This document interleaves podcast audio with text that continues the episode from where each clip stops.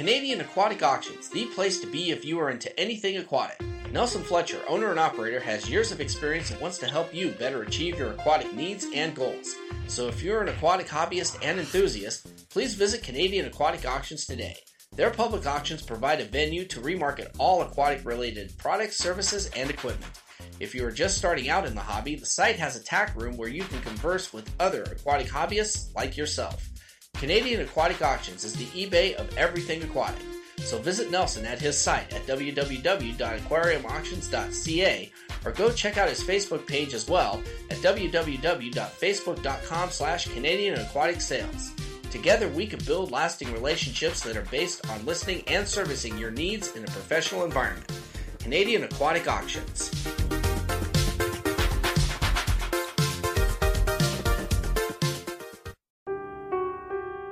My name's James. For 6 years, I was a garbage can druggie. I would do any kind of drug I would get my hands on.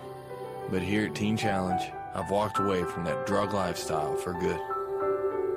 If you know an adult or teenager who is struggling with a chemical addiction, Teen Challenge is there to help. Please, don't wait. Call us today at 417-862-6969 or reach us on the web at teenchallengeusa.com.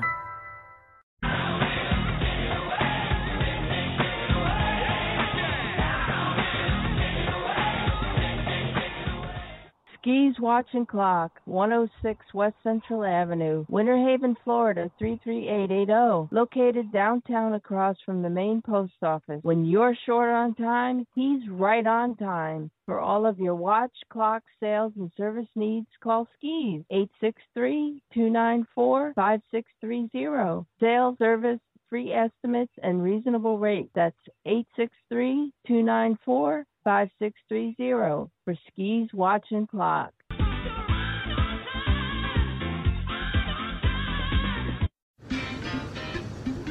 This is our time.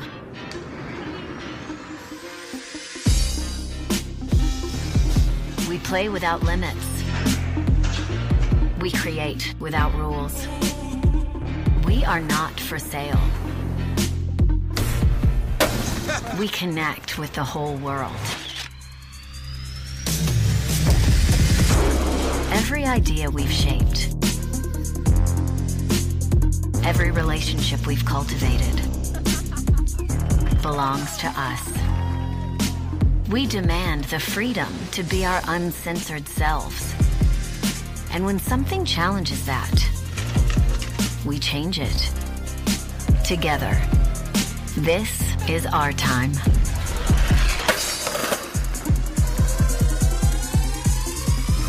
two, three.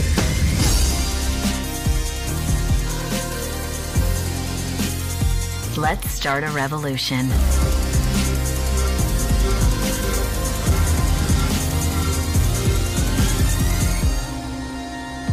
Let's MeWe. Join the revolution at MeWe.com.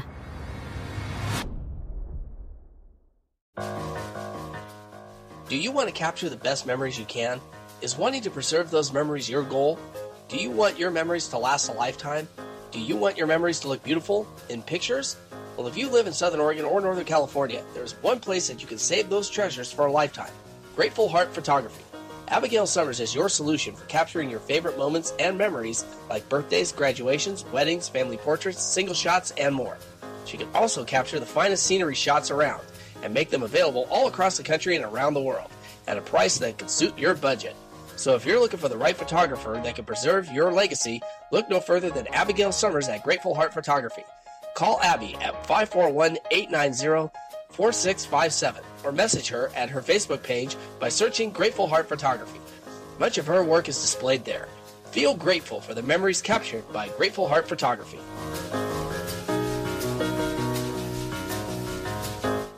Hi, this is John Torrios. If you're looking for action-packed classic fun, look no further than One Nostalgic Weekend. Up in the sky! Look!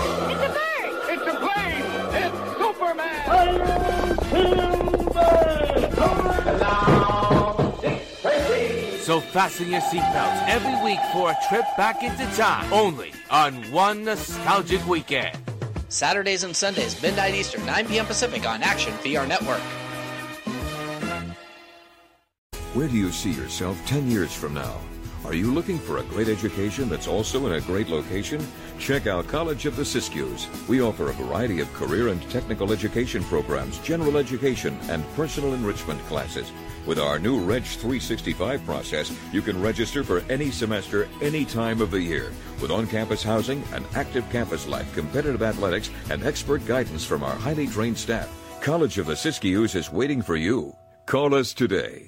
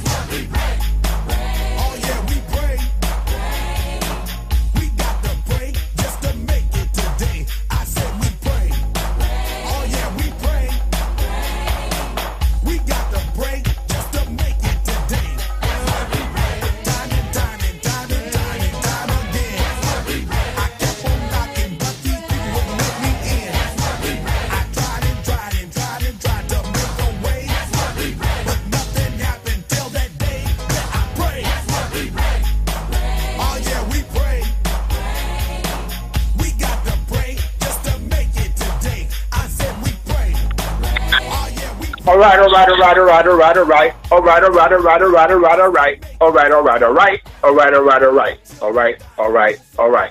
Peace. What's good? We in the building, man.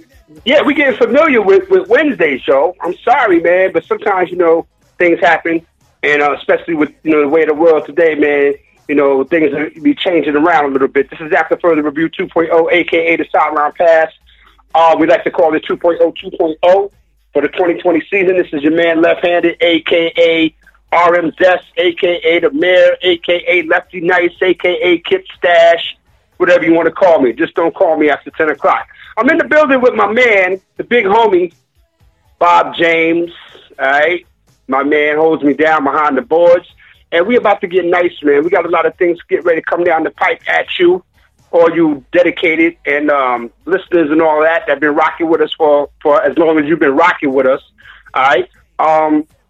For me, I feel like, you know, we in the middle of something that we got to deal with. What, you know what I mean? So it's nothing that you could do about it, you know what I mean? The only thing you can really do about it is do the right thing, and that's stay inside. You know, practice your social distancing, which is not a problem for me, because I've been social distancing forever, so it's not a problem for me. But again, at the end of the day, man, I've been having a lot of death around me. That's how I know this coronavirus thing is real. You know what I mean? And I just have to kind of fall back and do the knowledge to what's going on. And what I mean by do the knowledge is just kind of like observe and analyze stuff that goes on around us. I'm not here to get political. I don't get political, you know what I mean? But I talk sports. But again, at the end of the day, you really ain't got to say too much. Either on one side of the fence or you on the other. You know what I mean? The common sense side or the other side. So whatever side you want to play, that's totally up to you. I got one thing, I got nothing to do with the other. So at the end of the day, we all stuck under this umbrella called coronavirus together. No matter how you look, how tall you are, how fat you are, how skinny you are, how dark you are, how light you are, how green you are, whatever, it don't matter. Okay? Because it's knocking everybody out the box. And what I mean by knocking them out the box is knocking them out the box. Putting them in a box. Real talk. Or a bag or whatever you could find. Because it's serious out here.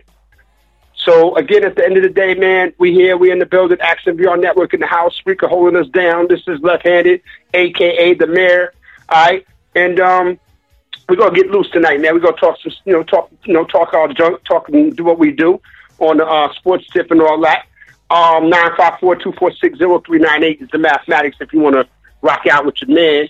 And we in the building, man. So, again, it's a lot of stuff to talk about. I want to get into, you know what I want to get into? Japanese baseball, okay? Japanese baseball started back up, okay? They were dealing with the corona and everything. That's, I think, I'm not sure, but that's where I first heard it originated from. But that matters a damn. That's neither here nor there. They're back to playing baseball, okay? And the reason why I bring this up is because they're not playing baseball in front of anybody. But they're playing baseball in front of everybody. And I'm about to explain that to you. These people, or those people over there, they thought outside the box. And when I say outside the box, I mean literally outside the box. Bob, let me tell you what the craziest thing that's happened, besides this coronavirus thing, and how it's thrown people off kilter, but it's come up with ways to be innovative and imaginative, all right? The Japanese Baseball League, they made cutouts of people, Bob, to put in the stands. You following me? They got cutouts of people. Yeah. Oh. And they filled up the stands with these cutouts of people. Like, and you got animals, you got popcorn vendors, all of that. But they're all like cardboard cutouts, and they're robots. So I thought that was real slick. I thought it was like it was kind of innovative, and then they're going to take it to the next level with the crowd noises and all of that. So here's the thing: a walk-off home run happened, and the crowd, the robots started moving up, jumping up and down, and throwing confetti in the air and all of this. I'm like, yo. They need to have that at Yankee Stadium. But then again, I thought about it, Bob. I said, you know what? They couldn't have that at Yankee Stadium. Because you know why? Because it'd have all types of graffiti on it. People would be taking pictures with it. It'd be riding on the train. So it's just, that's not a good idea. But I just thought that was very innovative. It was funny. It was whoever thought of that, they was probably smoking something that's good, like, you know what we could do? We could put cardboard cutouts of fans and people and put them in the seats. Not just like 50 or 100 of them, like thousands of them. And then they took it to the next level. They got the dogs. They got the popcorn man, the hot dog man. They got all of that. And I'm really, really like, that bugged me out. But then again, I like the Japanese Baseball League because they're very innovative. From their all-star situation to, they were playing their games and wearing masks, okay? So that's how they giving it up right now. But I think that if Major League Baseball wants to, make the game more interesting, because, again, over here they don't get it, and I'm a baseball head. I'll go to Yankee Stadium and watch a game on a humble. If they want to make the game more interesting, they should take some ideas from what they do in Japan. Even with the All-Star game, they don't have, I think, do they do have a home run derby? I think they do have a home run derby. But you know what else they have? They have what they call a bunt derby. So dope. I love that. It's a bunt derby that they have. So what happens is they have like targets on the field. Okay? Kind of like when you're throwing darts, Bob. Playing darts, they have targets on the field, right? So what happens is, they pitch the ball, whatever, and you have to bunt it to a particular target for a particular amount of points. And that's how they do that. And I thought that was so dope. It's something different. You know what I mean? Because the home run derby to me is played out. People have figured out the home run derby already. All right? A lot of people don't want to do the home run derby. Why? Because it messes the timing up. It messes up their swing for, after the All-Star game when the season progresses. It messes their swing up. Their timing is all off. You could have 35 home runs before the All-Star break and then hit 10 after. You know what I mean? But again, at the end of the day, man, I think the Japanese, man, really innovative when it comes to the baseball thing, and I just wanted to put that out there, man. I thought that was real slick with the cardboard cutouts. You know what I mean? I thought that was really cool, man. You know what I mean? But that's just me, though. All right. After further review, man, Hump Day, Wednesday, however you want to slice it, man. It's the quarantine edition. I got my man Bob James in the building holding me down. WNBA.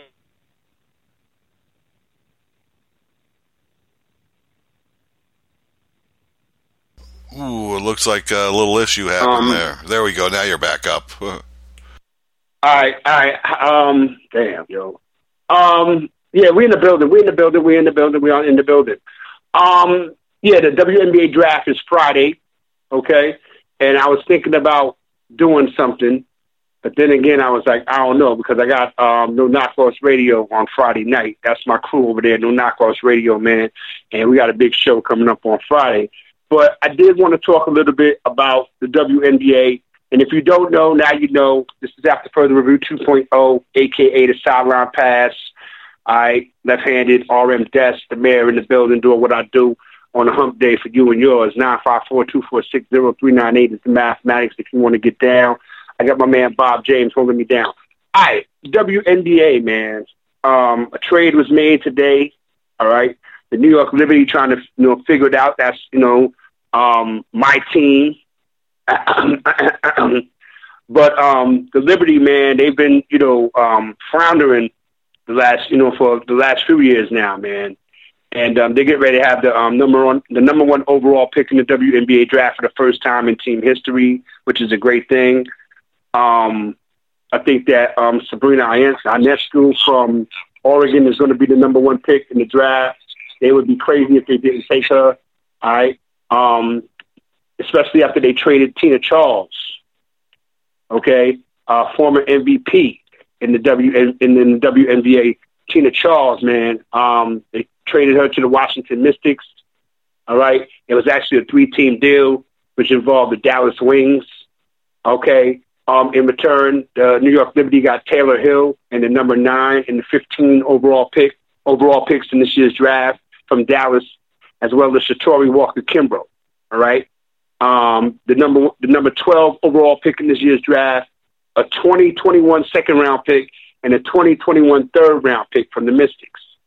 So they picked the Mystics and the Wings pockets. All right. The Wings got Washington's 2021 first round pick and the Liberty's 2021 second round pick. You know what I mean? So they got something back, but I think that what the Liberty did, man, they, I think they're going to have to make up for it on Friday in the draft. Okay. They can't lose. They cannot lose. All right. They got the number 1 pick in the draft in this year's draft on Friday. They got the number 9 pick in the draft. They got the number 12 pick in the draft, and they got the number 15 pick in the draft. All right. So I think, it might be a tricky one. I think, they was in a kind of like in a funny spot. I'm talking about the New York Liberty right now. They were in a little funny spot, right? Tina Charles, she made it clear that she didn't want to be in New York anymore and deal with what was going on with the Liberty and the rebuild and not really having a definitive home and all of that. I think that, with the trade to Washington, she's going to go back with the coach that she had before, Mike Thibault. And, again, there's only so much that the Liberty can do, man, but I think in a perfect world, they would have traded Tina Charles a couple years ago when she had a little bit more value, but it wasn't possible for a number of reasons. And so now, they didn't really have any leverage going into this situation and very few options. So they settled for some draft picks instead of some established players, because nobody was going to nobody was going to trade players that are already established for Tina Charles, like after she's reached her peak already. All right. And even the people that they got. Okay. I think, you know, in my opinion, Taylor Hill, she was thrown into this situation, you know, for salary reasons. It really is not part of their, you know, what they're going to do moving forward, going long term. Walker Kimbrough is going to probably be a backup at the point. All right. But again, I ran down the number of draft picks that they got in this draft.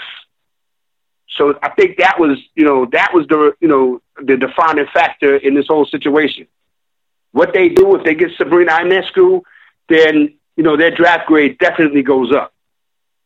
Then they're going to get something else nice going on down the line in the draft. We're going to talk about that in a few minutes. This is After Further Review 2.0, a.k.a. The Side Round Pass. All right, I'm on one tonight, yo. WNBA draft. Who's talking about that? All right? I think that, you know, what they're going to do, but the New York Liberty should take this draft, in my opinion, like the Cincinnati Bengals are going to take the NFL draft next week. They should already have a card with Joe Burrow's name on it, period. We'll talk about that in a few minutes.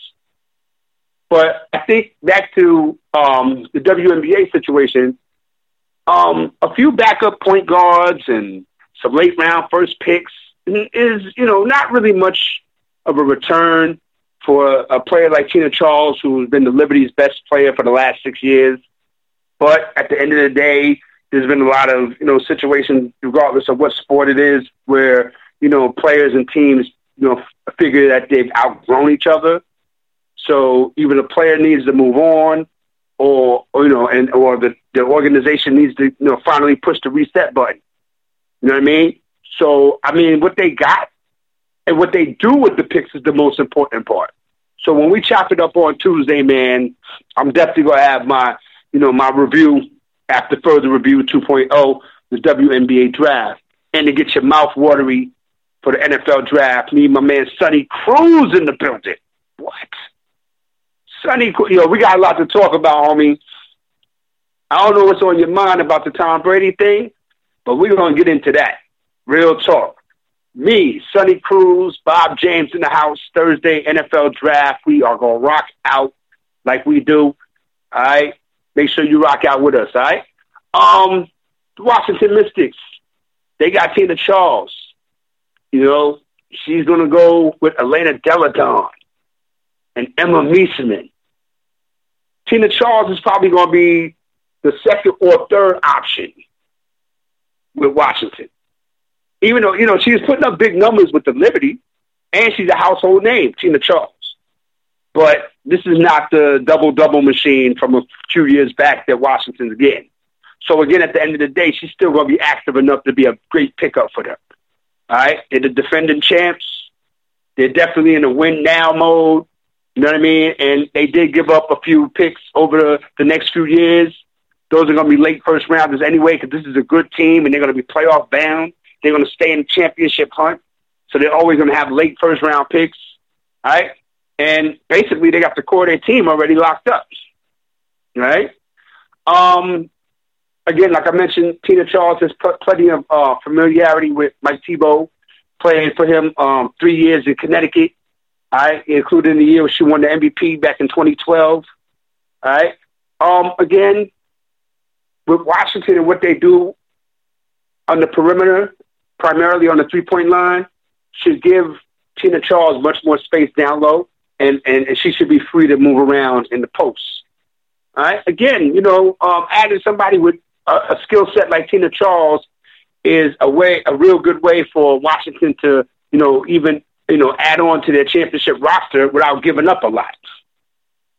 You know what I mean? So we already know in baseball and football and basketball and things of that nature, when these organizations make deals, they want to get the most bang for their buck, but they don't want to give up a lot.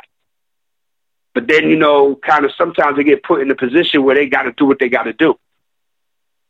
A la the Dodgers and the Red Sox with the Mookie Betts thing. So, again, at the end of the day, man, Washington did what they had to do. And again, I think that what happens with Washington is that now it's going to be a situation where people are going to expect them to win. You know what I mean? They're going to expect them to win. They got no excuses now. They got a big three, if you want to call it that. You know what I'm saying? With Elena Deladon, you know, Emma Miesemann, and Tina Charles. So again, you know, if you're going to pick and you're smart with it, pick the Washington Mystics to repeat. The Dallas Mavericks. Wow, the Dallas Wings. They got picks for next year, 2021. They got a first-round pick from Washington. They got a second-round pick from New York to go along with the two picks that they have, which are probably going to be high picks. Again, you know, they were able to clear some money off of their books, okay, in the name of Taylor Hill. And again, they're going to be a team that, you know, this probably trade was probably for the future. And again, man, it's not really, you know, the best trade in the world for them, but, you know, it's solid for them. It's something where they can call a foundation. You know what I mean? So that's what's going on with that, man. So again, man, we chop it up, man. We talk about it all over here.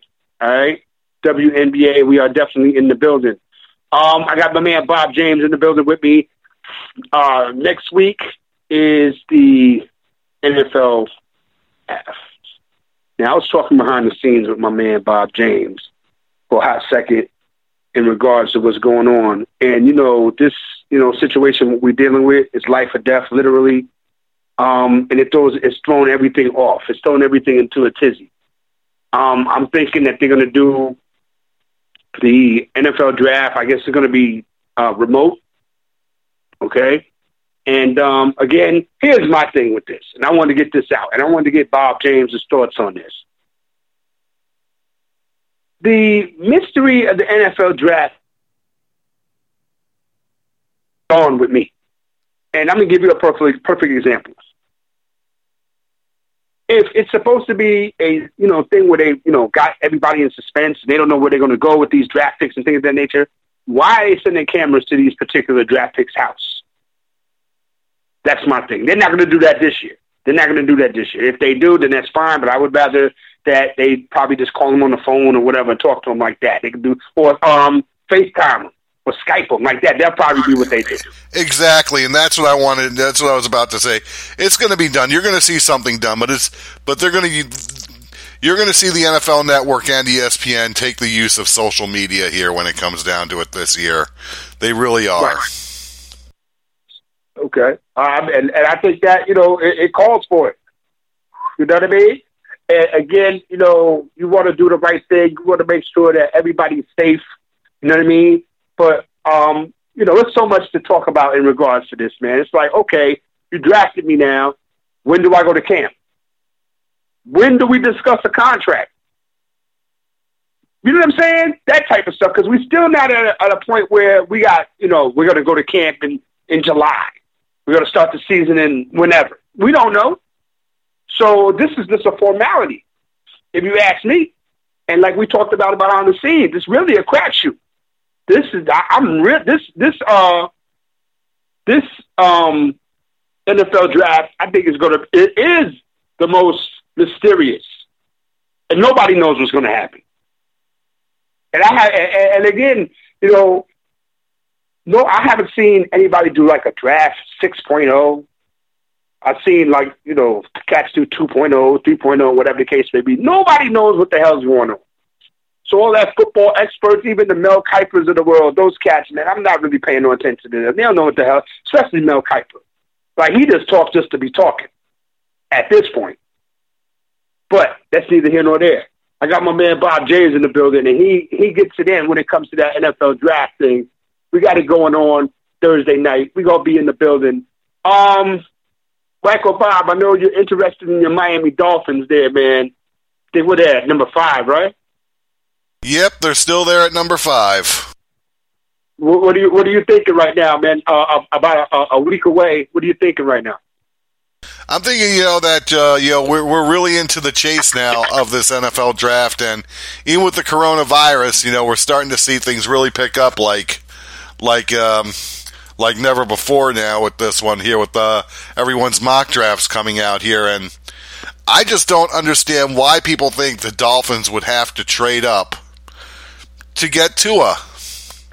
I don't think Tua is as much in demand as some others might think that Tua is. I mean, I'm not disrespecting Tua. I know his abilities, but there are some red flags that you have to look at with Tua, especially where the injuries go.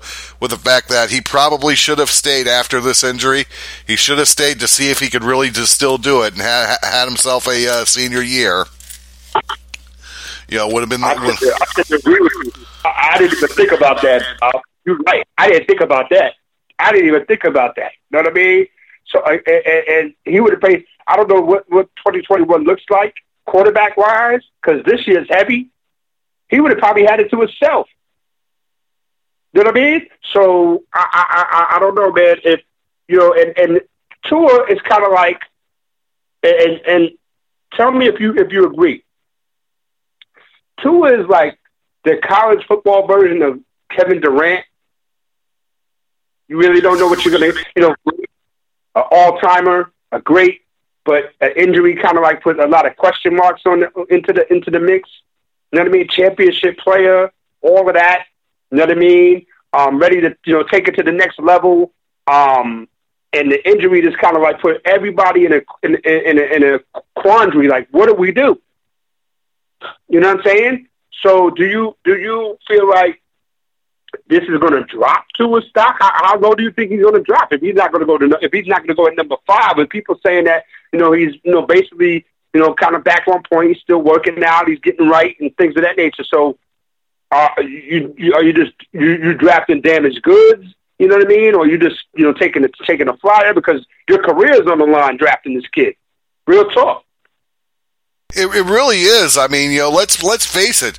You remember how we were like in 2016, or I take that back. What we were like in 2017 with the drafting.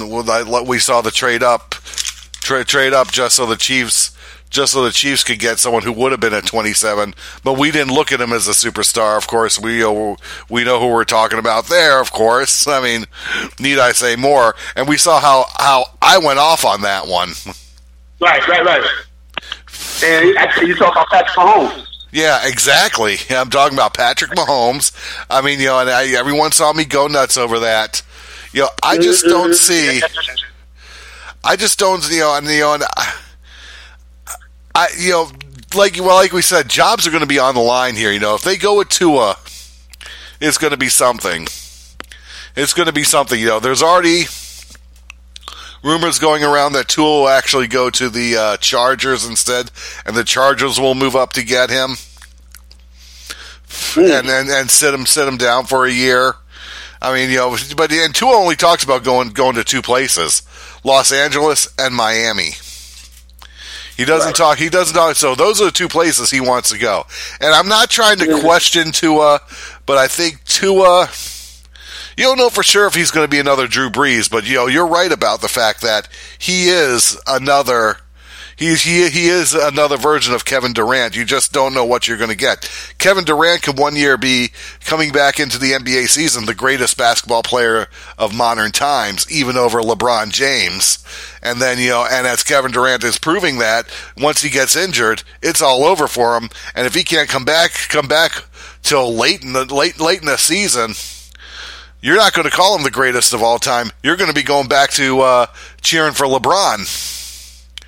I mean, Kevin Durant will be 32, and it's going to be pressure on him. So I'm interested to see. I can't wait till Kevin Durant comes back. I can't wait, actually. So again, with Tua, man, that's the same injury that Bo Jackson had. So again, man, it's really I feel bad for the dude, man. And the hip is a bad place to have an injury. I mean, granted. Hey. You and I I'm sure you felt the same way I did when we found out that Peyton Manning was going to be returning. Brute was going to be returning after a serious neck injury that had him out for a year and a half. And we saw what Peyton Manning did. You already know, Bob. And we can go back into the archives. I was talking real breezy when Peyton Manning was coming back. You know what I mean? I was like, yo, I kept saying it. I kept, and Therefore, for the grace of God or whatever, he took no serious injuries. You know what I'm saying? But the first year they lost to Baltimore in the playoffs when the Ravens had Ray Rice. They lost. The second year, did they go to the Super Bowl in the second year or the third year? I think they went the second year. It was the second year loss to Seattle. It was the third year and beat Carolina. That's what happened. That's what happened. Yeah. I got a memory like Rain Man on this shit. But they lost to Baltimore because I remember, Bob, because I was saying like, yo, why is Peyton Manning coming back? If he take one shot from somebody, it's gonna be over and it's gonna be a bad look. I kept saying it. It never happened. Fortunately, it never happened, which is a great thing. You know what I mean? Then, after the first year, I was like, okay, they lucked out. Remember, Bob? It's coming back to me now. I said, yeah, they lucked out. They made the playoffs. They made a deep run. They lost to Baltimore. All right, cool. Peyton should hang it up. I said that. Then he came back again. They went to the Super Bowl. I kept saying, Manning, it's one shot. It's going to be a wrap. But his offensive line was holding him down. He did what he had to do. They went to the Super Bowl. And they got blitzed by Seattle. And so I was like, okay, he did it. He tried. He gave it his best shot, whatever. Now he should retire. That's 2 years with a neck injury, right? 2 years, boom. So he comes back the third year. I'm like, yo, this dude is bugging. And I was saying it on the show. I was saying it live and direct. Like, yo, what is this dude doing? And like, and John Elway just sitting back in the cut, like looking. You know what I'm saying? John Elway is sitting back in the cut just looking. And at any moment, it only takes is one hit, one bad play. And it's a done deal. King done. But they went to the Super Bowl again.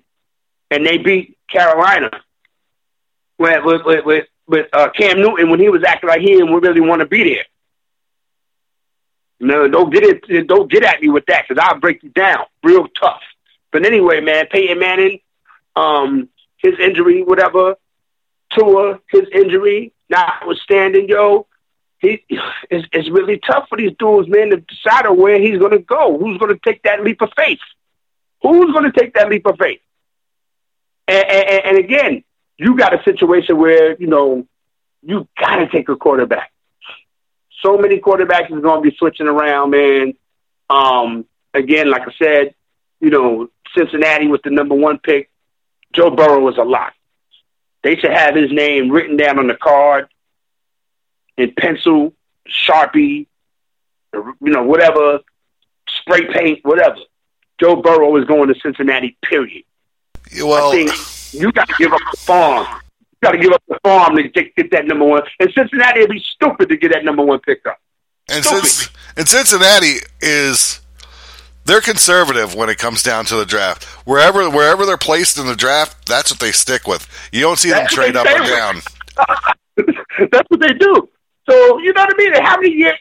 And do you? And Bob, let's just talk about it from a common sense ownership fan perspective. How often do you want to be the number one? Have the number one pick in the draft?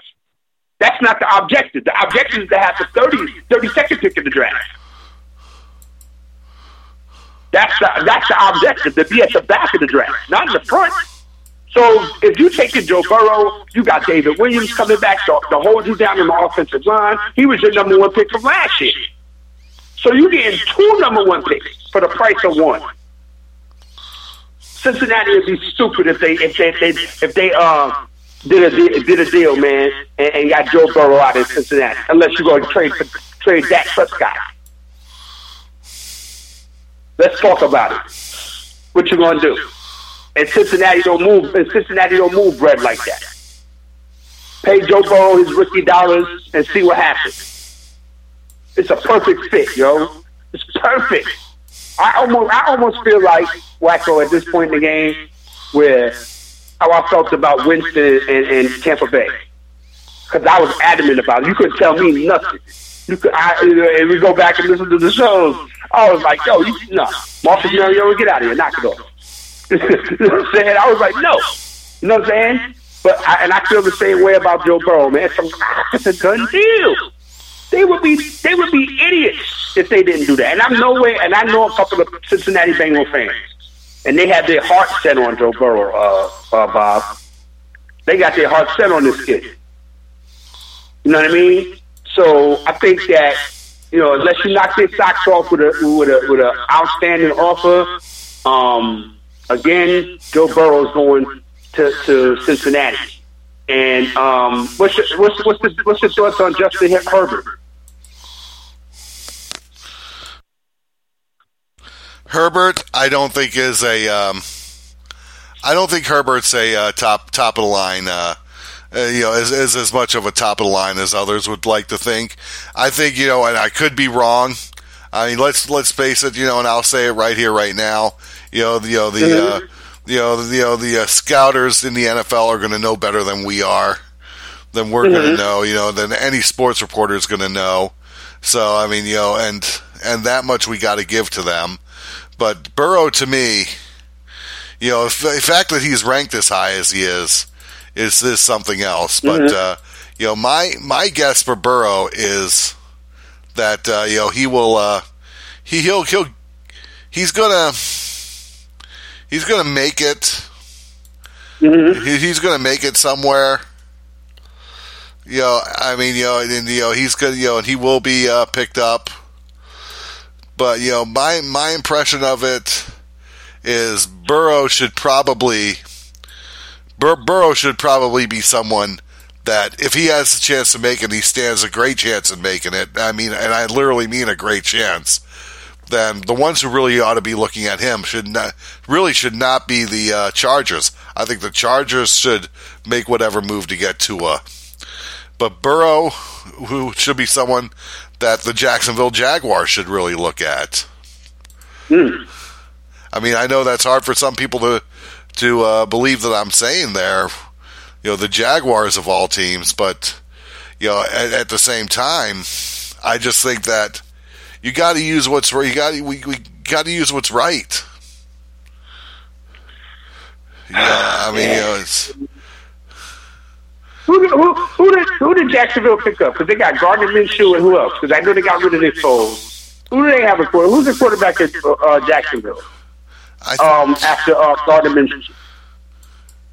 Ooh, that's a good question. Trying to remember who it is. And Minshew's not going to be a long-term answer. Yeah, Minshew surprised us and whatnot, but he's not going to be a long-term answer. I was surprised at the fact that Nick Foles was garbage. Yeah, I mean, yeah, I am too, man. You know, but you know, I mean, Nick Foles got injured week one. You know, it hasn't been the same. Yeah, I mean, right. You know, I mean, I'm not making excuses for Nick Foles either. At the same time. But you don't go from going to a team that you were originally with and having a great year and having a great year to having a, you know, to starting to have lousy years again.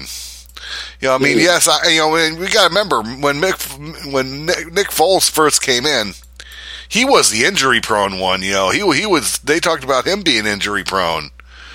Right. They talked about him where that goes. I mean, you know, it's just, you know, for Pete's sakes, Nick Foles is not some pushover at the same time either. He proved that time and time again. You know, so I think we need to be careful here because, you know, Nick Foles, who was originally going to retire from football. You know, is winding up making an extra few $1,000,000 over the next few years. So I mean, you know, so we got to look at that. But you know, to get back on points, if I'm the Jaguars, there's no such thing as tanking for Trevor Lawrence. Trevor Lawrence is, you know, granted Tua's a junior. Trevor Lawrence is going to be a junior. Trevor Lawrence is also very smart. He may decide to have a senior year. Right. That's right. So that now you're in the matrix. If you got your heart, if you're thinking about Trevor Lawrence, you tripping. Because again, at the end of the day, Nick Foles didn't work. Gardner Minshew played decent for you, better than decent if you ask me. And then their other quarterback they have is Joshua Dobbs. So they need something. So I don't know if it's a situation where they they grab up something that's left out there, Jameis Winston, or I don't know. They snatch up somebody. You know what I mean? Because Gardner Minshew is to me not going to cut it. And they got the third pick in the draft. So I don't know, man. I don't know. The Lions, the Giants. I still like the Giants, man. Doing their numbers with Isaiah Simmons. I agree with you on that one. I said that earlier. I like the Giants and Isaiah Simmons because I feel like Isaiah Simmons could be, he's a hybrid. Look, man, he could play linebacker. He could cover in the secondary. So for me. And I said that from the door. I said Isaiah Simmons, man. And again, I don't understand why, if he's available, that Gettleman wouldn't just jump on him. I don't understand why. That should be a no-brainer. It should be a no-brainer. Word. You know what I mean? So again, but what do I know? You know what I'm saying? What do you think in regards to Tua and Miami? Is he going to sit behind a veteran, or is he going to jump right in the mix right away? The smart move would be for him to sit behind a veteran, and just get into a training regiment that's going to have you set up for. That's going to have you set up for basically the start of the start of the draft, not dying the start of the season, and you're going to be at your best physical shape for this thing. And that's where it's got to be for Tua. I mean, the Dolphins, people are saying, I keep saying I think the Dolphins should wait till next year to get a quarterback, because with or without Trevor Lawrence, I think the quarterback class is going to be much better next year's draft than it is in this year's. I really do. Yeah. I truthfully got to say, I think it's going to be much better. I think the Dolphins, and just so people, and just like the whole tanking for Tua is going on. We're hearing about the same thing with the Jaguars. We're tanking for Trevor Lawrence, whatnot now, and I just, and after what I saw with the Dolphins and whatnot, I could safely say, that football players do not tank. I agree. Football players do not tank. Football players, especially if you're getting players out there, that are not as well known, not the players that others are, they play with the most heart going into a game, more so than a lot of people will ever understand. And that's where I think people need to really think about it with this whole manner here. That's where I think people need to really just sit back, relax, and see what's and look at what's going on around you. And that's all I'm going to say there with that one. I mean, I know we're only going to be on for an hour here and whatnot, but I mean, let's look at it for what it is. Look, I'm looking at Bucky Brooks here. I mean, I'm not looking at Bucky Brooks here. I'm looking at Peter Schrager's mock draft 2.0 here. I normally respect Bucky Brooks with that way he'll do his draft, but let's just look at it. Everything is foregone conclusions except for Burrow and Chase Young. And more people are going with the Giants here with Tristan Wirfs. Not Tristan Wirfs. Some are saying Tristan Wirfs to the Giants.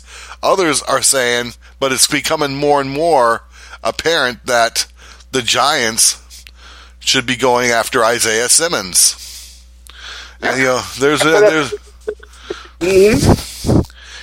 more people saying, that Tua and there's and Bucky Brooks, and this is where Bucky Brooks is saying Tua Tagovailoa to the to the Jacksonville Jaguars. If Tua should happen to fall in the Jaguars' laps at number 9, they'd be foolish not to take him and just start getting their rebuilding going, because the only thing they're going to have to work on, I mean, with the things they're going to do with the that they already have with the defensive line and what they're going to add to the defensive line with their pick with their picks, especially in the first three rounds of this year's draft. I mean, the Jaguars are ready to become a little more legit.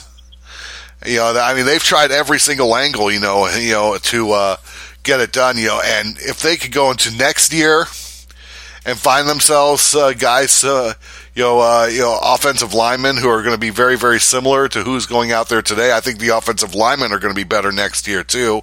I think, you know, if they were to get themselves guys who are letting themselves have senior years, like Creed Humphreys, you know, then you're going to be really looking at you know, a Jaguars team that could get the protection around Tua that they should, you know, especially with a name like Creed Humphreys, who played with Tua for a couple years, for 3 years, really. So, I mean, you know, you're getting someone that a Tua would trust. I mean, I would love to see certain things happen here where it goes with Tua. I want to be wrong where Tua goes. I want to be wrong because I still look at the possibility. I still look at the reality that Tua could still go to the Dolphins at number 5.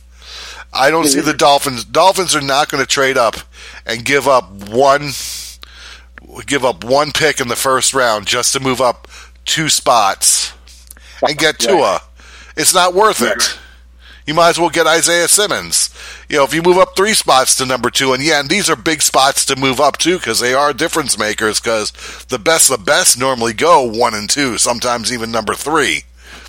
Mm-hmm. You know, so, I mean, you know, there's that, you know, and you're going to go to number 2 with the Redskins because that's been talked about. I'm not getting Tua at number 2. I will get Chase Young at number 2. That'd be wild. But yeah, man. What I was going to say, you were saying the Chargers with Tua at number 9. That would say a whole. No, Jaguars. Jaguars at number 9. Jaguars. I'm sorry, my bad. The Jaguars. If Tua fell down to the Jaguars at number 9, that would say everything that needs to be said. What these other the 8 teams ahead of, you know, not counting Arizona. You know what I mean? All of these teams that are ahead of Jacksonville at number 9, besides the Cardinals, have a situation where they could, you know, eventually get with a quarterback. Carolina might not, because they got Teddy Bridgewater, gave him all that money. But from one to six, I mean, the Giants with Daniel Jones, you know what I mean? So again, man, I feel like if Tua drops to number 9 to Jacksonville, it's because he was hurt. Yeah, very and much so. Yep, and they don't trust it. And to me, that it is what it is, man. It's on the game. But I think that Cincinnati and Washington are locked in at 1 and 2 with Burrow and Chase Young. Detroit at number 3 with Jeff Okudah, the corner out of Ohio State. But I want to get into the situation with these wide receivers, yo, because we got some nice wide receivers in this draft. CeeDee Lamb, Henry Ruggs III, Jerry Jeudy. You know what I'm saying? A whole bunch of nice wide receivers in this draft, man. Justin Jefferson from LSU. You know what I mean? A whole bunch of nice kids, man, that could do their numbers. What's your thoughts in regards to where you might see CeeDee Lamb or even a Henry Ruggs go? Because I think that for me, I think CeeDee Lamb is a top 10 pick. And I heard through the grapevine that maybe that the Browns are looking to try to deal Odell Beckham Jr. They can make that happen, then, you know, that'll open up a spot with him for needing a wide receiver. CeeDee Lamb is one of my favorite players. I like CeeDee Lamb. Henry Ruggs as well. He'll open up the field, and then it'll be a problem. for whatever secondary he's dealing with. And then we didn't even get it to Jerry Jeudy yet. You know what I mean? So yeah, man, it's a lot of things going on in the NFL draft, a lot of possibilities. And again, it's going to be a lot of mystery with this draft because you really don't know what you're getting. You really don't know what you're getting. No matter how much these experts try to play it out, like they know what they're talking about and all that, we're going to see what it is on Thursday. But for me, I think that 1 and 2 are locked in. 1 and 2 are definitely locked in with Joe Burrow going to Cincinnati and Chase Young at Washington going to the Redskins. After that, I don't know. All right? This is After Further Review 2.0, a.k.a. The Side Round Pass, doing a hump day edition, coronavirus style. We are in the building. Make it happen, me and Bob James. Yeah, man, I just wanted to rock out for like an hour, man, coronavirus edition and all that, because we're going to be in the building Thursday night, all right? I got you Tuesday, After Further Review 2.0, a.k.a. The Side Round Pass. I got you Tuesday night when we do our review of the WNBA draft, which takes place on Friday. All right. And then get your mouth watery for Thursday night when we got me and my man Sonny Cruz.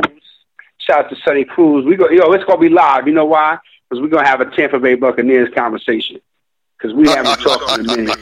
That's my guy. We're gonna have a Tampa Bay Buccaneers conversation, yo. You know what I mean? Shout out to the homie Sonny Cruz. Can't wait to do it. It's always a fun time when we rock out and try to figure out what's what. Going back to and just so people know, Wait, we're actually getting a caller here. Let's bring this caller in here with us here. Caller, you're on the air here. Hey, what's good? What's good? Welcome to the show. What's happening? Hey, not too much, man. This is Sammy Two Times, man. I was just calling up. I seen y'all talking NFL draft. Hey, what's good, man? What's happening? What you want to get into? Not too much, man. I was just seeing what you had to think about, maybe possibly this OBJ. I'm out here in Minnesota, and everybody's talking about what that does to the draft and kind of if people think it'll go down or any kind of shakeup that it'll have. You know, I was just curious on what you thought about out there being that he was from New York, or if you think it's a good move. In regards to what the Vikings are doing and OBJ, you know what? I think I wouldn't be surprised if the Cleveland Browns dealt him. I would not be surprised. Because, again, the Cleveland Browns have a lot of egg on their face from last year when everybody had them going to the Super Bowl and everybody had them, you know, making a deep playoff run and all that. They got a lot of egg on their face. And Odell Beckham Jr., definitely, played into that. You know what I mean? He was not the core cause of it, but a lot of it was his fault. I'm going to say it just like that, and I wouldn't be surprised. But as far as your Vikings are concerned, man, I think that what the Vikings, should do, they're on the cusp, man. They're on the cusp, for real. I like Vikings, yo. I like the Vikings, even though, they go through what they go through.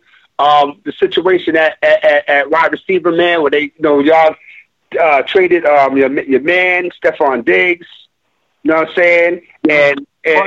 I'll say this. I'm originally from Wisconsin, so I'm a Packers fan, but I'm up here. Oh, you like the Packers? Yeah, but I follow the Vikings. I live here in Minnesota. I grew up here, you know what I'm saying? So, I moved here when I was 7. So I rep here and shit like that. But it's my first memories are from Green Bay, so I'm there. But I'm a football fan overall. You know what I'm saying? Respect. I think that in regards to what you were talking about, the Vikings, man, Kirk Cousins is going to be Kirk Cousins. We know what it is with him now.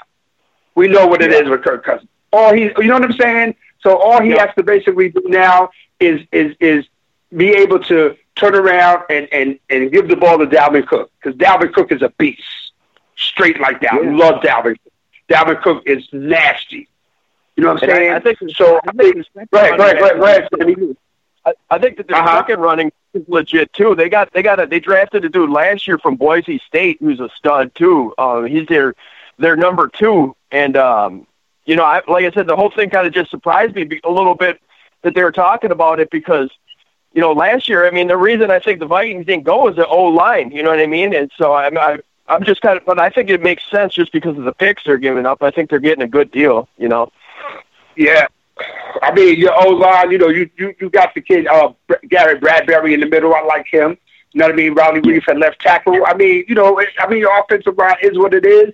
But again, man, it goes back. When you talk about the Vikings, I think that, again, what you guys do defensively, you know what I mean?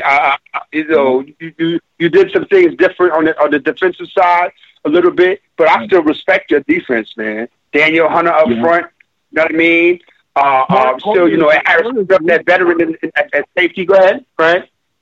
Corner's the weak spot. They got a huge glaring need. I think that's what they're gonna used on their first pick, you know what I mean? But okay, because I can't remember where Xavier Rhodes ended up. Rhodes, and then Trey Williams ended up in Cincinnati. Right? Yeah. Trey Williams is in Cincinnati, so that one was a kind of a puzzler for me. Unless he just really thinks that the Bengals are going to turn around with this Joe Burrow thing. But again, man.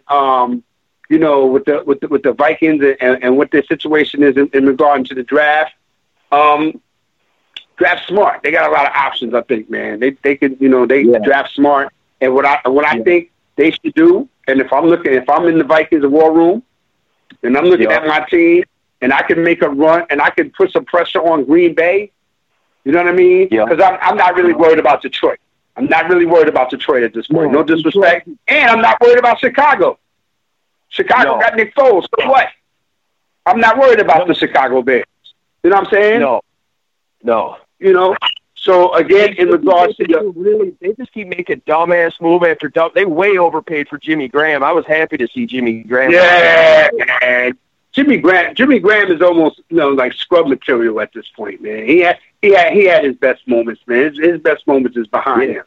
And you know, I think restocking, he made his shit, but he not for no $9 million a year or whatever the fuck it is. You know what I'm saying? Like, yeah, you're not trying to give him no $9 million, man. For what? I think that it would be a good move for Cleveland because I think that they jumped the gun and kind of thinking where Baker Mayfield was in his progression. Right. That's true. And I just don't think that.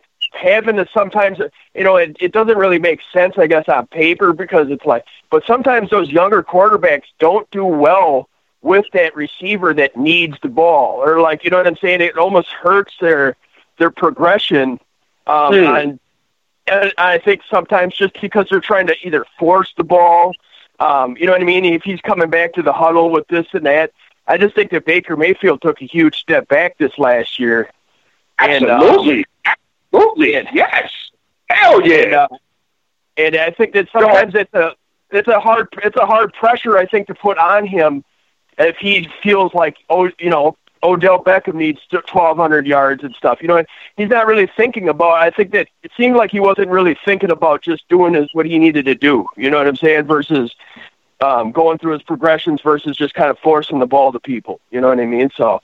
Right, I got you, and again, but you know, looking at it from that perspective, and I got my man Sammy 2 times in the building. I appreciate you. Looking at it from that perspective, man, you got Jarvis Landry on the other side. Then you got a tight end you got to get the ball to. So again, at the end of the day, you know, Odell can't be like, give me the ball, because I got to spread it around, and you got a nice situation in the backfield. You know what I mean? So again, like you said, Baker Mayfield took a major to me. And it seems like, you know, we're on the same page that Baker Mayfield took a hell of a step backwards. Yeah. You know what I mean? Exactly. And again, you know, all the talking about what they're going to do. And, you know, you don't play the game on paper. You know that. You know what I mean? Yep. And they was talking real greasy, man. And I think they, you know, figured it out that, you know, you got to do more than, you know, talking. You got to walk it. You know what I'm saying? And, man, they had, again, going back. They had like the all-selfie team. You know, and I'm like, dude, they got sugar in their tank. I'm like, you guys got to do more than dance pregame. You got to stretch out or something. You know what I mean? Because I seemed like they brought too many egos in there, And it would, be a smart move for them to ship Odell, no matter if he's a great player or not. If they're serious about changing their situation, they would get Odell out of here. They're serious, you know what I mean. And if he was to go to Minnesota, and him and Adam Thielen, like for real, like acts like. You know what I'm saying? He's gonna, we already established that Odell's gonna want the ball, and Adam is gonna get his numbers. Period. Yeah. You know what I'm saying? Yep. So go ahead. And I think that I was listening to Colin Card or whatever, and he's kind of right. He said but the Minnesota Vikings are more of a veteran team where they could handle an ego coming in. A lot better than Cleveland could. You know what I'm saying? So, like, I don't think that Cousins. I mean, he's a little bit up and down, but I don't think necessarily Kirk Cousins is going to be like losing sleep thinking about getting Odell the ball. I mean, he's kind of been there to this point where I think that he's going to get it done, and I don't think that I think with Thielen having dealt with Diggs over the last 5 years, I don't think that he's going to feel any way if it happened either. You know what I'm saying? So, like, I just think that I think that the Vikings are a team on paper that it would look good to match that. I just think that if it takes away from cap space or anything, if they're going to be able to improve the offensive line, improve at corner, I don't necessarily know if it's that much of an advantage than sticking cap someplace else. You know what I mean? Maybe making a break or a tackle or something, but I don't know. It's just interesting that everybody's talking about over here, you know what I mean? So, yeah, no doubt. And I feel like, with, Cleveland's situation, they've got a lot of bounce back to do, man. I think their whole division has got to figure some things out. Pittsburgh Steelers, Ben is coming back, you know what I mean? Cleveland, what they got to do. I mean, even Baltimore. Baltimore got the future shock thrown at them. You know what I'm saying? Yeah. So, you know what I mean? So, again, they got to figure it out. So, again, find out, too, that it's never easy to do it back-to-back years. You know what I mean? Motherfuckers, you got a target on your back now. You know what I'm saying? So, yeah, I mean, but you know what? You know what, though? At the end of the day, Samuel, and ease off with the profanity, please. I'm sorry. Don't worry about it. Don't worry about it. You know what? I think that Baltimore has got to kind of like, for me, the Ravens have to start from the beginning because it's been 2 years now. We know what we got in Lamar Jackson. We already know what we got. He's going to handle his business. But I love Lamar Jackson. What happened in the playoffs? Yeah. Come on now, you was at home. Yeah, that bye week isn't always a nice thing. A lot of people don't know how to handle that bye week. You know what I mean? It's like. Yeah, man. Yeah, like, at the end of the day, man, but all that, goes out the window for me, man. So they all got to start from the beginning. If you ask, and that's just my opinion. You know what I mean? Where I work at, I'm not even going to really put that out there, but at a high school here in Minnesota, our athletic director was at Louisville coaching. When they recruited Lamar Jackson. And and he said that Lamar Jackson was the only dude that in his years there that was under a 3.0 grade point average that they went out and recruited. And they said it was because everybody that they talked to said that this is like the most high character, hardworking dude that they've ever met. Right. And they said that they did like so many checks on him. And they said that immediately walking through the door, like, everybody just loves the dude, and that he's just like that. He's just that dude that you can build around. And he was just like, so he's the only dude, and he was like in like the years that he was there that had under a 3.0. Because some people just grades ain't their thing. You know what I mean? It is what it is. But like, he was the only dude that they went after and they felt confident about. So I mean, he's definitely. It worked out for him. It worked. He's going to be their quarterback, and he's going to get a couple of rings after when it's all said and done. He's going to have a couple of them when it's all said and done. You know what I'm saying? People were bummed out that they were like, oh, we wanted to see the Chiefs versus Baltimore. I have a feeling that you're going to see the Chiefs versus Baltimore again. I don't think anybody. Yeah, you will. You're gonna see him a few times. Yep, the Chiefs in Baltimore. Yep, you're gonna see him a few times. But back to your Vikings, man. I think offensively, the Odell Beckham thing. What do you think? What would you give up for Odell? I mean, I think that they're talking about a second and a fifth. I mean, I think that would probably be about fair. Okay. All right. Okay. A second and a fifth. I wouldn't dip into a first-round pick for him. Right. Because, again, but then that speaks to where Odell Beckham is in, the hierarchy of things. You know what I mean? He's not even worth the first-round pick. You know what I'm saying? You're going to give up a second and a fifth, which may turn into something, but a second and a fifth for Odell? And this is going to be his third team? Yeah. You know what I'm saying? And also, I think that the Vikings are also probably in the talks, too, I think that they're saying that the deepest draft for wide receivers in the last 10 years, because they're saying that there's the Vikings in that second-round pick could end up with a solid dude, too. You know what I mean? So it's kind of... Yep. I think that Cleveland doesn't have a whole lot of leverage because of how many receivers are in this year's draft. Because we're not going to be talking about that. Right. Absolutely. We was just talking about the receivers, yo. And this draft is really deep at wide receivers. And you could get something in the second round. You could get you a playmaker in the second round of this particular draft right here, as wide receiver wise, and somebody who's going to make a difference. I mean, because I just got to saying earlier, my guy is CeeDee Lamb out of Oklahoma. That's my guy. I think he's a top 10 worthy dude. You know what I mean? CeeDee Lamb and Henry Ruggs III, Jerry Jeudy. You know what I'm saying? I think so. Gruden would be crazy to go anywhere but Lamb if he's there. Gruden, you know what I mean, in Oakland. In Las Vegas. Yeah. I mean, because he needs a dude to build around it. There's going to be no competition for him there, but you need the most polished, the most number one, you know what I mean? Like, it embodies all of that. And if you're the Raiders, I mean, I think you'd be crazy not to go with him if he's there. So who's going to get him the ball, Derek Carr or Mariota? Mariota, I don't think is going to beat Carr out. I think Carr will be the dude. It'll just be interesting to see if he's the dude the following year, but they'll mix Mariota in, but it'll be, just kind of gadget stuff, I would imagine. I've never been crazy about Mariota as far as being an NFL quarterback from the beginning, to be honest with you. I mean, I think that he's pretty good, but I just don't necessarily think that he's a dude that anybody's going to build around necessarily. I think that he could be like a Robert Griffin, where he's going to make a nice 10, 12-year career out of maybe being a backup, because it's good to have those guys. It's good to have those guys with wheels as your number two or quarterback because of the scout team.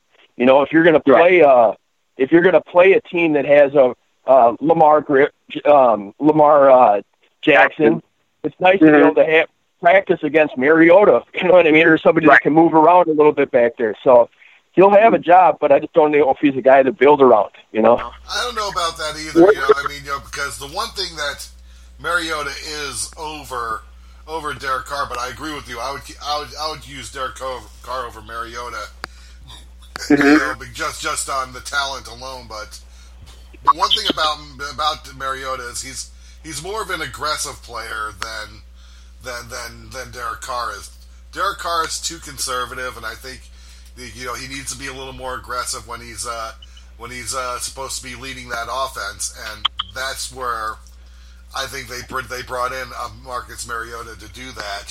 So again, I don't think he's going to do anything to Carr, but Carr is going to definitely impress, because if this is going to be Carr's final year, he's going to want to be atop the free agency board, and if it's or he's going to be traded for a whole hell of a lot. Yeah. And if there's one thing about the Raiders is that they like to stretch the field with their wideouts. And I don't necessarily know if Mariota has the live enough arm, you know what I mean, to really run the offense that Gruden likes to run with those deep comebacks and those deep verticals, all four and go. You know what I mean? So, you know, it just is what it is. I think Derek Carr is the better fit for the passing game that they got. No doubt, man. And again, at the end of the day, man, this is going to be interesting. I've been saying this, you know, the whole show, man. This is After Further Review 2.0, a.k.a. The Side Round Pass. I got my man in the building, Sammy, 2 times in the house. Let people know how they can get at you, yo. Man, you can get at me. I'm up on Twitter. I'm Sammy 2 times, TG, Tilkang on there. But I'm on there. I'm on Instagram, too. But, you know, like I said, my main one that I'm up on there is just on the Twitter. But yeah, I like to talk sports too, and so that. Like I said, that's what's up. I coach high school football. I coach high school baseball. So I like to be around in the community. So, and like I said, I like to talk it. So, but I'm just gonna say one last point if I can make that. Come on, man! You can hang out if you can hang out. Let's get it. If you can hang out, we here. Let's get it. Yeah, and I think that the dude. I think that Baker Mayfield's job could even be in trouble, too, this year because the dude that they picked up, the guy who used to be the Vikings quarterback, I'm blanking on his name right now, he took the Minneapolis Miracle. But if Baker Mayfield gets a concussion one week and is down, he might lose his job to that dude. Because the dude that's there that they picked up in free agencies is no joke. He's a pretty good quarterback. He was in Washington last year. What's his name? I'm trying blanking on his name. Case Keenum? Say it again? Case Keenum. Case Keenum. You know what I mean? And like, so Baker Mayfield had the finger injury this last year. Well, if you sit out week 3, Case Keenum has the ability to go in and light it up and never come back out. You know what I mean? So it's going to be interesting to see how he deals with that kind of pressure of having a legit backup and a guy that could be a starter in this league, you know? He's not the anointing. No doubt. I don't think that that's all done by you know, obviously choice. They want to push him. They probably thought that he didn't work this year, you know? No doubt, man. That's what it is, man. So, again, you know, we're doing the show Thursday night, man. NFL Draft, live and direct. So it's going to be very interesting to see what's going on in regards to what happens in the NFL, man. And if we could talk about it, man, let's talk about it. My Tampa Bay Buccaneers, because I'm a Tampa Bay Buccaneers fan. I've been a Bucs fan since the beginning. You know what I mean? I'm not in favor of this Tom Brady thing. I'm not. Bob will tell you from the door. I'm not really a big. No. I'm not a fan. I'm not a fan of it, yo. I don't think it's and I'm fearful that it's not going to turn out great. It's a hard year with the corona to pick up a quarterback. You know. Brady's out to prove a point. You know what I mean? And he could do it, but I don't want it to end up like Namath on the Rams. You know what I'm saying? Yeah. Kenny Stabler on the Saints. You know what I mean? Yeah. Like, that was ugly, man. Johnny Unitas on the Chargers. Come on. Montana had defense for the Chiefs, didn't he? He could possibly. I mean, Montana. I want to say Montana. Oh, yeah. Montana went to the AFC Championship game with Kansas City Chiefs. Yeah. I mean, that's best case scenario. That's a...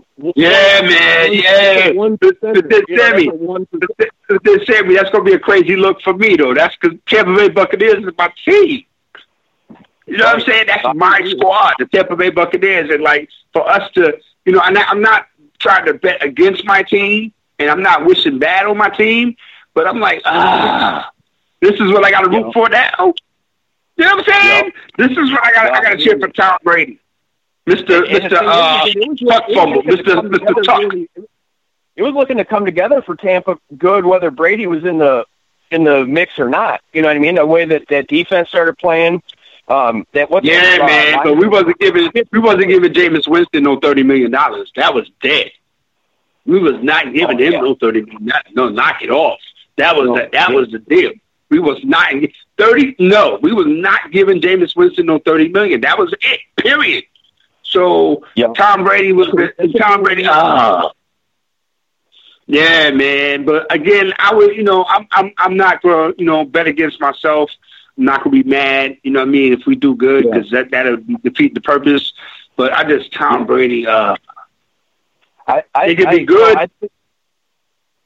Go ahead.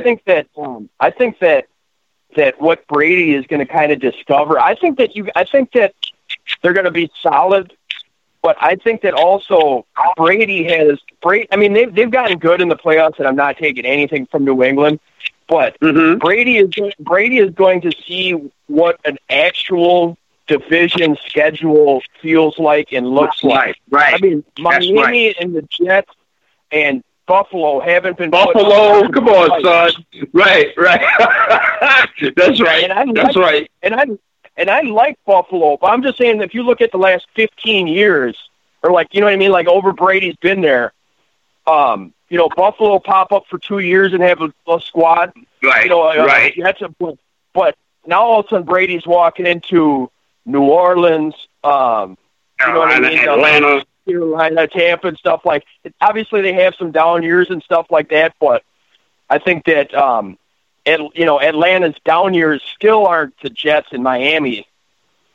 That whole division, I just thought about it. That whole division is old man quarterbacks. That whole division, Matt Ryan, Drew Brees. Yep, it is. Teddy Bridgewater. He's not old, but he's a veteran. And Tom Brady. That's the old folks' home division right there. Yeah. You know what I'm saying? And all of the windows are shrinking. Right. At quarterback. But, I mean, what we should do in the draft, as far as the Bucs, I think we should look at the kid. If the kid Andrew Thomas is there at number 14, we got number 14. We take that offensive lineman from Georgia, Andrew Thomas. You know what I mean? Because Brady's going to need protection from the door, period. And those running backs, they don't got. Yep. And we need to get the work from Ronald Jones. Ronald Jones needs to make it happen this year. Ronald Jones III needs to make it happen this year, because Bob will tell you, and I don't front when it comes to the sports. I talk Bay Buccaneers of my team. I thought Ronald Jones was going to be a beast coming out of USC. His first year, he touched the ball like 7 times. He had like 7 carries. Last year, he improved a lot. I liked him. So if that was some potential of what's to come with Ronald Jones III, I like what I see. So if we add that to the mix with what we have offensively, they still need to spend a mid-round pick on another dude, I feel like there's a big drop-off after him. Maybe we can get rid of one of those tight ends. Yeah. Maybe, you know what I mean? We can get rid of O.J. Howard. You know what I mean? We got a piece or two that we can make some things happen to move around. You know what I'm saying? Yeah. So again, they got the best combinations out there. You know what I mean? But I don't think that the team's ever wrong, in my opinion, ever wrong, with drafting an offensive lineman in the first round, ever. I don't care who you got, because I think that the other positions, there's always, like, the Niners got Emmanuel Sanders midseason from Denver. Like, there's always an option to upgrade at a skill position, maybe not quarterbacks, but wideout, running back. There isn't always an upgraded offensive line, period. Right. You know what I mean? So it's like if you pass on the offensive lineman, you basically are rolling into the season with what you got. There's not going to be nobody that gets released, and if you want to trade for somebody, it's going to be a high next year pick. So I don't think you're ever wrong for drafting an O lineman in the first round, in my opinion. You can never have enough. No doubt, man. Again, because that's how everything sets off. Yeah, man. And again, we're doing a draft show on next Thursday night. Me and my man Sonny Cools. If you're not doing it, you're welcome to come through, man. We're gonna get it popping because we usually do have some fun with it on draft night, man. What's your situation? Switching gears a little bit. What's your situation or thoughts in regards to the baseball season, man? I don't think it's gonna happen. To be honest with you, man. Like, yo, you my man right now. Go ahead. I'm sorry. Go ahead. I mean to cut your wisdom. Go ahead. I'm skeptical that it's going to happen. You know what I mean? Because I know that they're talking about the next wave of this stuff coming back up, and you know, I mean, it's strange. It's strange to talk about. It's like, I just think that if it ends up getting up close to 100,000 people have died, I just find it hard to believe that they're just going to go, right, 3 weeks we're starting up. You know what I mean? Or like, a month from now we're starting up baseball season. Or like, I just think that if the casualties is that high, it's just going to be, it's almost just going to be like the moral or the ethical obligation is to just not play. You know what I mean? Because it's like, if you look like the guys that made the decision, like we're going to go out there and play, and it starts back up and another 100,000 people die, I just don't think that you can put yourself in the position to make that call. You know what I mean? I don't know. And I hope that it starts back up. For once, the Twins look like we got a squad. So the world will end when the Twins get good. Yeah, man. You know, you took the words out of my mouth. I'm not going to dwell on that Twins thing because then I can talk about how my Yankees are dusting them in the playoffs. But I ain't gonna make you feel bad. But yeah, man. As far as the season is concerned, you took the words right out of my mouth, man. I say it. I wouldn't be surprised if they just call the season a wash, man. I think that would be the best thing to do at this point. How long are they going to wait? How long are they going to wait? You know what I'm saying? Right. And money's going out the window. And I know they want to get their money. They want to do what they got to do. But I think that to err on the side of caution and to be safe, just this season is done. Man. Just do what you do. I mean, I think all sports, the NBA. I think the NBA too. Just leave it alone. Let's go. You know what I mean? Let's go, man. Because I don't think that it's worth it. Go ahead.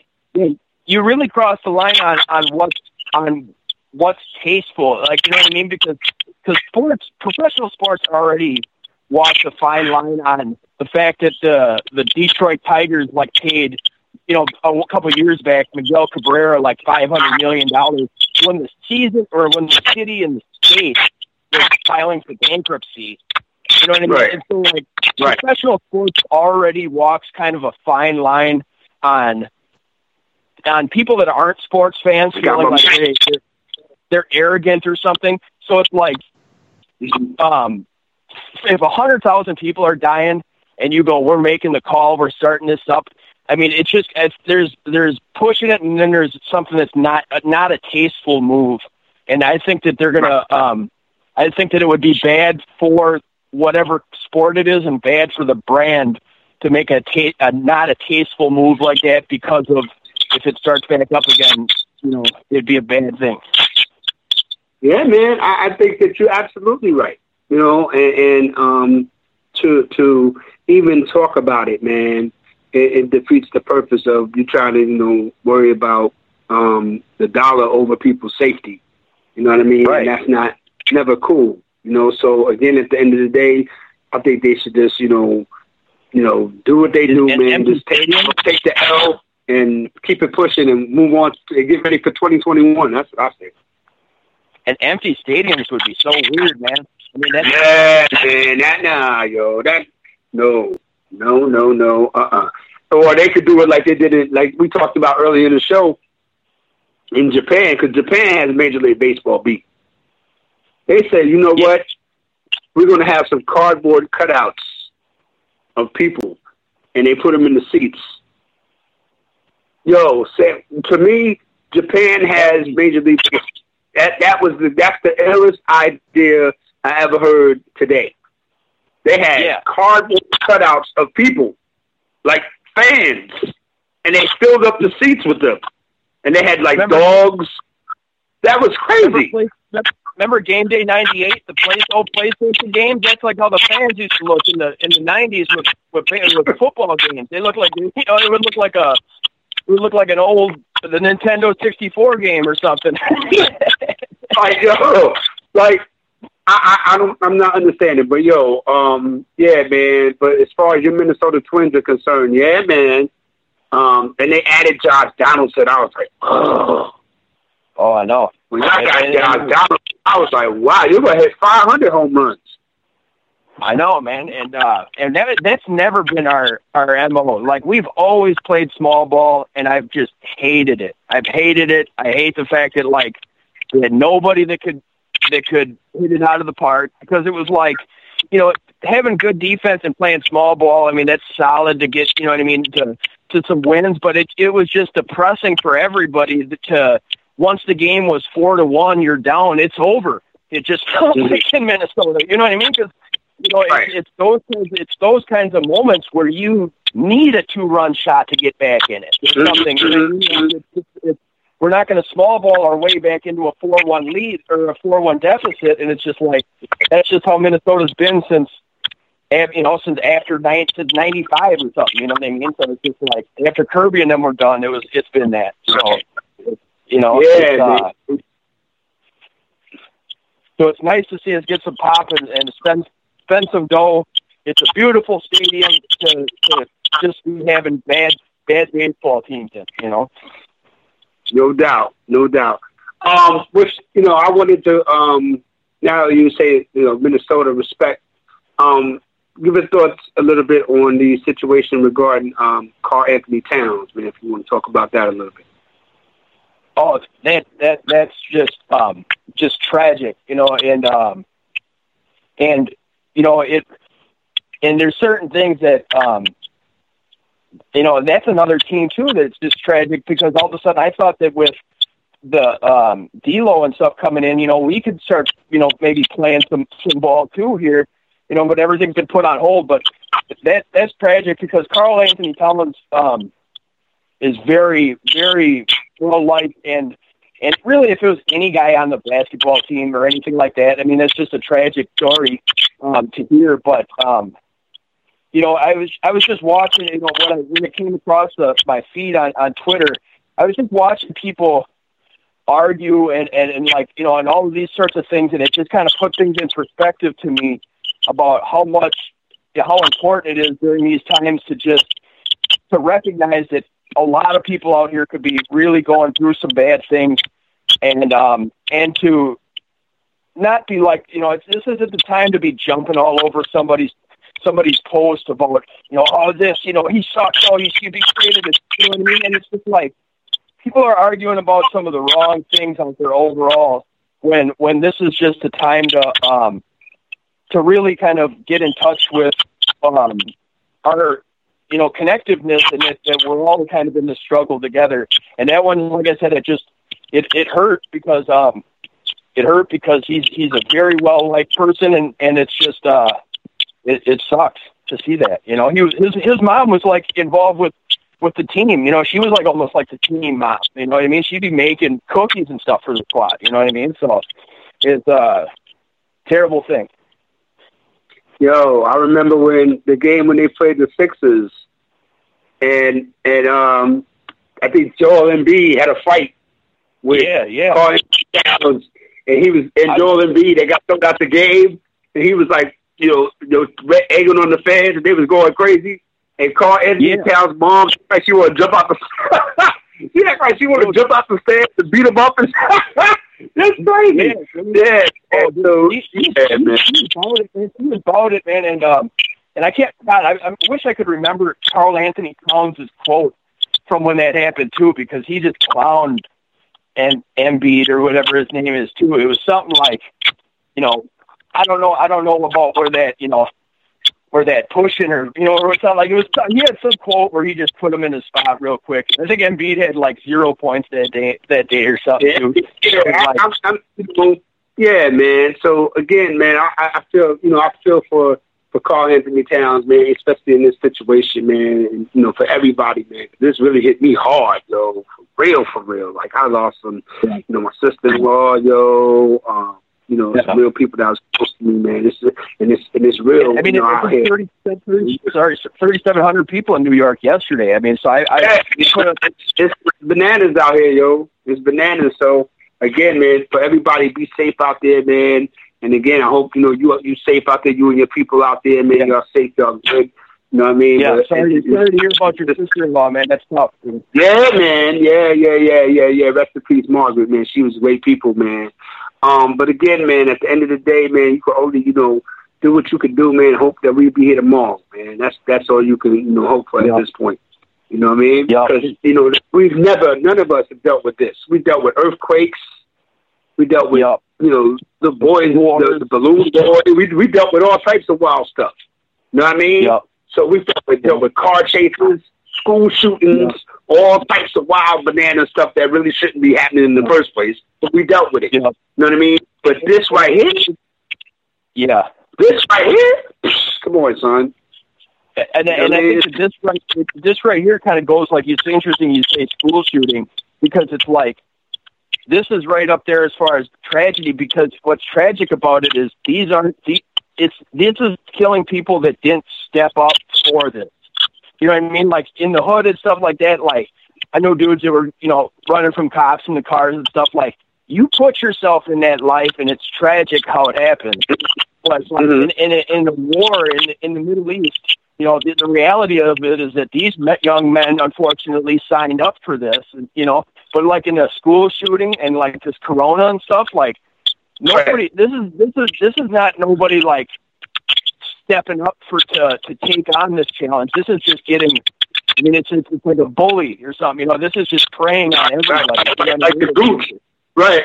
Like the gooch, yo. I mean. Not to make light of it, but again, it is an invisible bully. Or you talk to him on the phone. It's an invisible bully, man. And he's taking people out for real. So again, man, you know, it's just unfortunate, man. But again, we just have to, you know, maintain the best way we know how, man.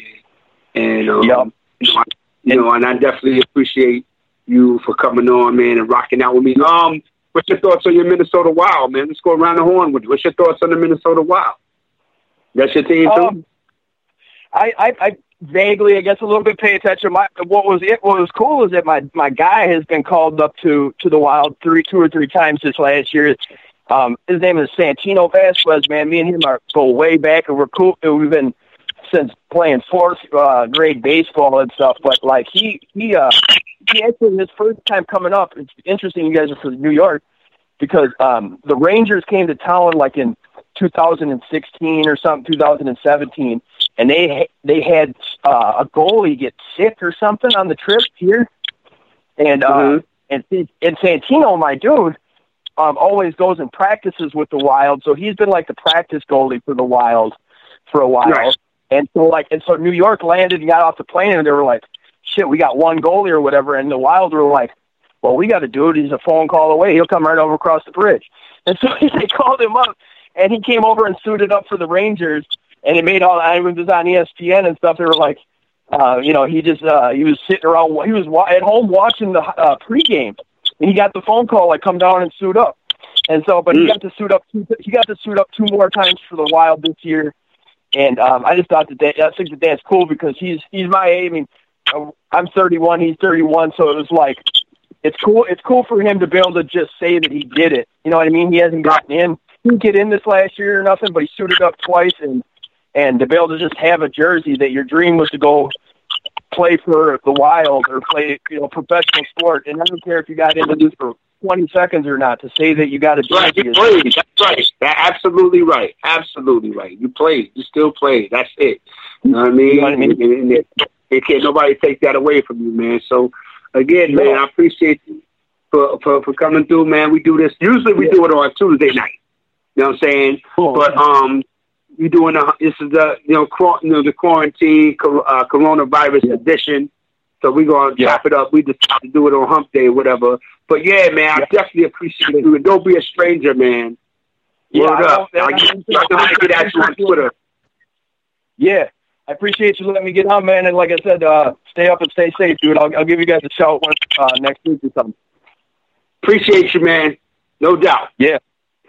Talk to you, man. So, yeah, that's what it is, man. We in the building. This is After Further Review 2.0, a.k.a. The Sideline Pass. My man Sammy two times in the building. So that's what it is, man, having a fly conversation. Yo, we're not even in the overtime, man. We give y'all 2 hours, we'll give you 2 hours. You know what I mean? That's what it is. I'm in the building with my man, Bob James. I'm sorry, my bad. We in the building, man. That's the type of conversation we have, man. My man held it down. We rock on Twitter, communicate, and that's a good look, man. I appreciate you for checking in, man. That's how we give it up. But you see, that's how we give it up over here, man. So Tuesday nights, you know what I mean? Make sure you get down, you know what I mean? 954-246-0398, you know what I mean? Whatever you want to talk about, we get it popping. For real, for real. Actually, we are networking the building, man. Spreaker is holding us down. Again, you can get at me on Twitter, all right? Lefty Nice at RM Desk on Twitter, all right? And we could chop it up. We got After Further Review Facebook group on Facebook, right? And get at me, man. Let it do what it do. I'm gonna do the 3-minute rant, and then we're gonna slide. You know what I mean? Or unless the 3-minute rant can wait, then you talk about something else for a minute. Because I'm gonna give 2 hours. Because that's what I do. All right, basketball, man. NBA, man. The best thing about the NBA right now, for me, the best thing about the NBA is the old games that they showed. See, for me, they would have never done that if it wasn't for coronavirus, if the season was going on. They wouldn't have really needed to, but it would have been nice. Yo, I watched a game from 1969. I watched Kareem Abdul-Jabbar's first game. They played Detroit. Yo, it was crazy. Because first I did the math. I'm like, damn, I was 3 years old. Okay, cool. So I never seen this game, right? And it was Kareem's first game. So I'm taking everything in from I'm looking at a game from 1969 with 20/20 vision. You dig? So like, I'm watching Kareem do his numbers. I'm looking at Dave Bing. You know what I'm saying? I'm looking at some guys I've never heard of. You know what I mean? Doing their thing. I'm looking at Ubi Brown. Like, wow. I'm looking at the court. I'm looking at how they call him Lou Alcindor. It's bugging me out because it's Kareem. You know what I'm saying? I'm watching this, man, and I'm getting into it. I love it. And you know, from games you go back. Well, I go back to like the mid to late '70s. I remember like Dr. J and. I remember when George McGinnis was rocking with the Sixers. I remember when Portland beat the Sixers in the finals. I remember when Magic Johnson and beat the Sixers because that game wasn't on live. It was on tape delay. So whoever tell you they saw that game live either was there or they lying. One or two things. Because the game was on tape delay.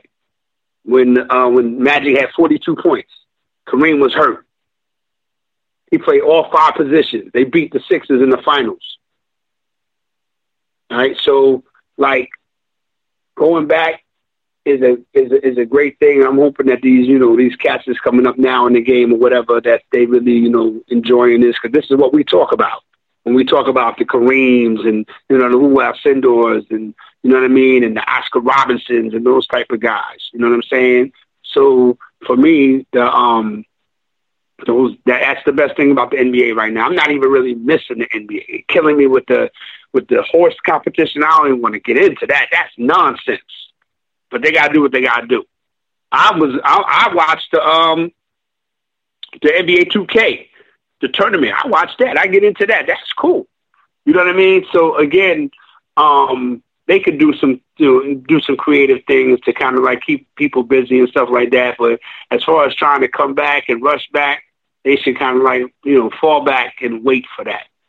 You know what I mean? I think if they do come back after a certain amount of time, it's definitely going to go straight to the playoffs. Because I think they have like 20 games left anyway. So they'll do what they got to do just to get LeBron a ring. But I'm not of the mindset that it's going to be a cakewalk for the Lakers. I'm still of the mindset that, you know, Milwaukee can do their thing.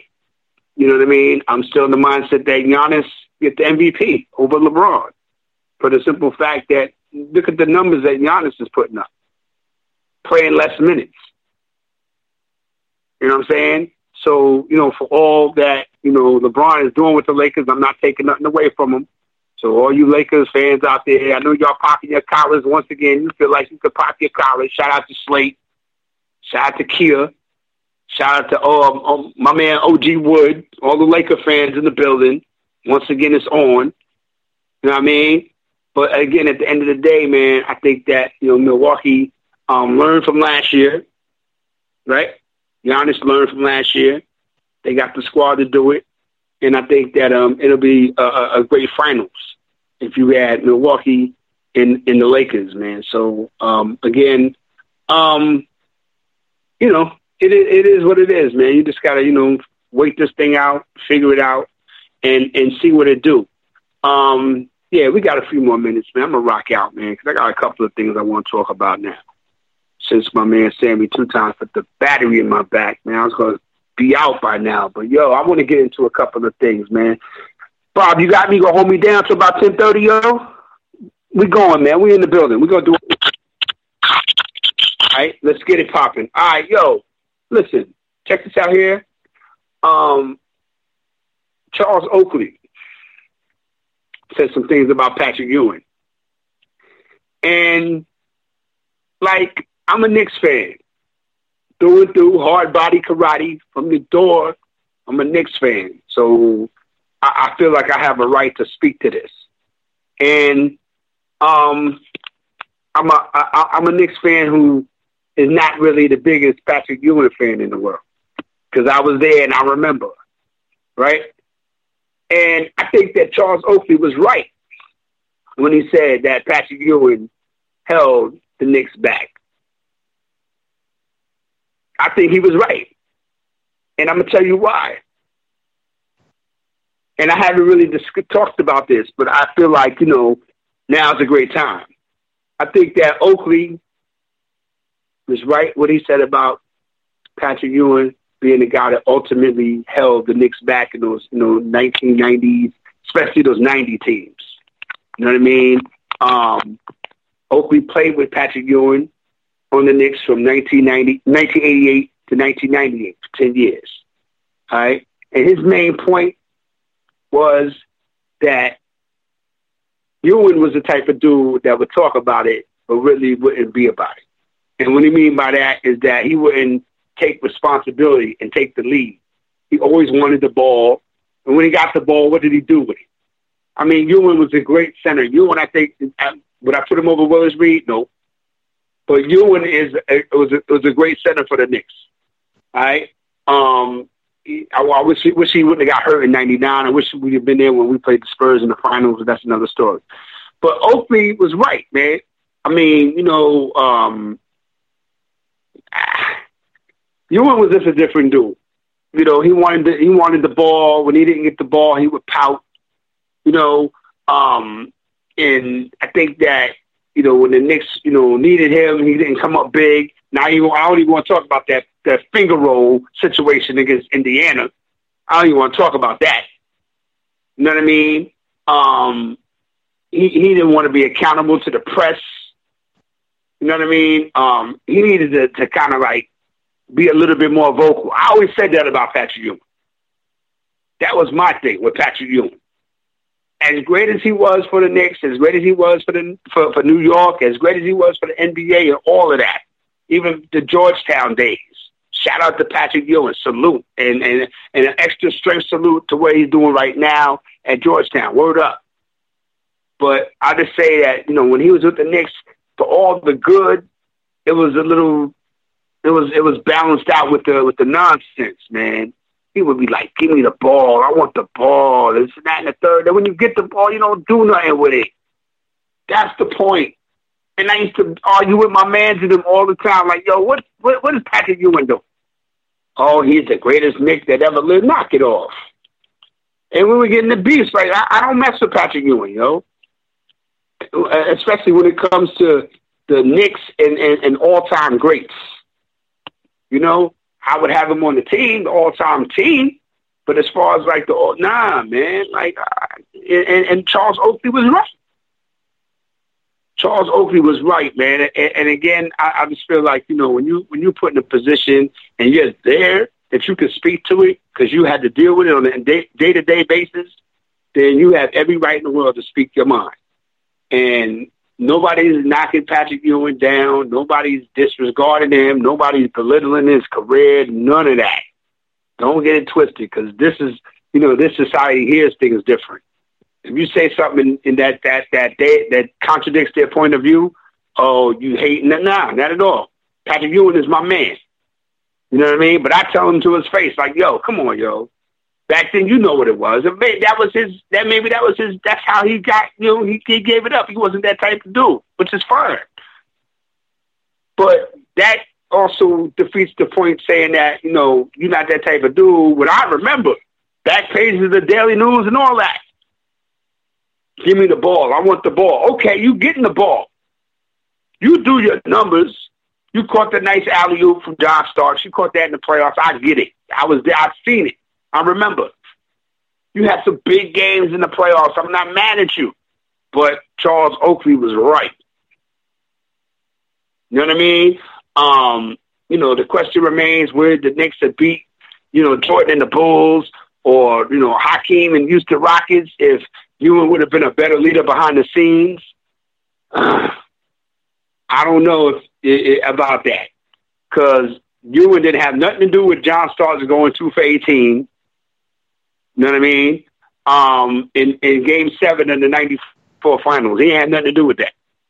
But I think if Starks made a couple more of those shots, and the Knicks won that title, that Patrick Ewing would get a lot of that credit, and people probably like myself would look different at Patrick Ewing.